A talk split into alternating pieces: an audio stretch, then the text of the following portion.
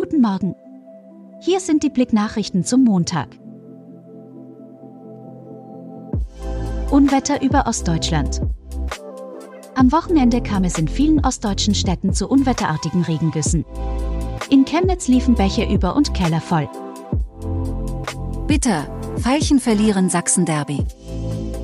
Ein bitterer Tag für den FC Erzgebirge Aue. Das Team von Timo Rost verlor am Sonntagnachmittag das Sachsen-Derby gegen Dynamo Dresden mit 0 zu 1 und ist damit auch nach sechs Spieltagen in der dritten Fußballliga ohne Sieg. Tarant.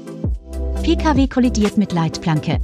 In der vergangenen Nacht kam es gegen 23.30 Uhr auf der S194 zwischen Freital und Tarant zu einem Verkehrsunfall.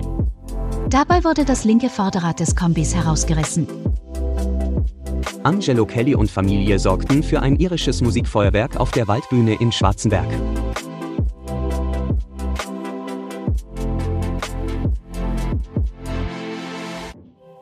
Danke fürs Zuhören.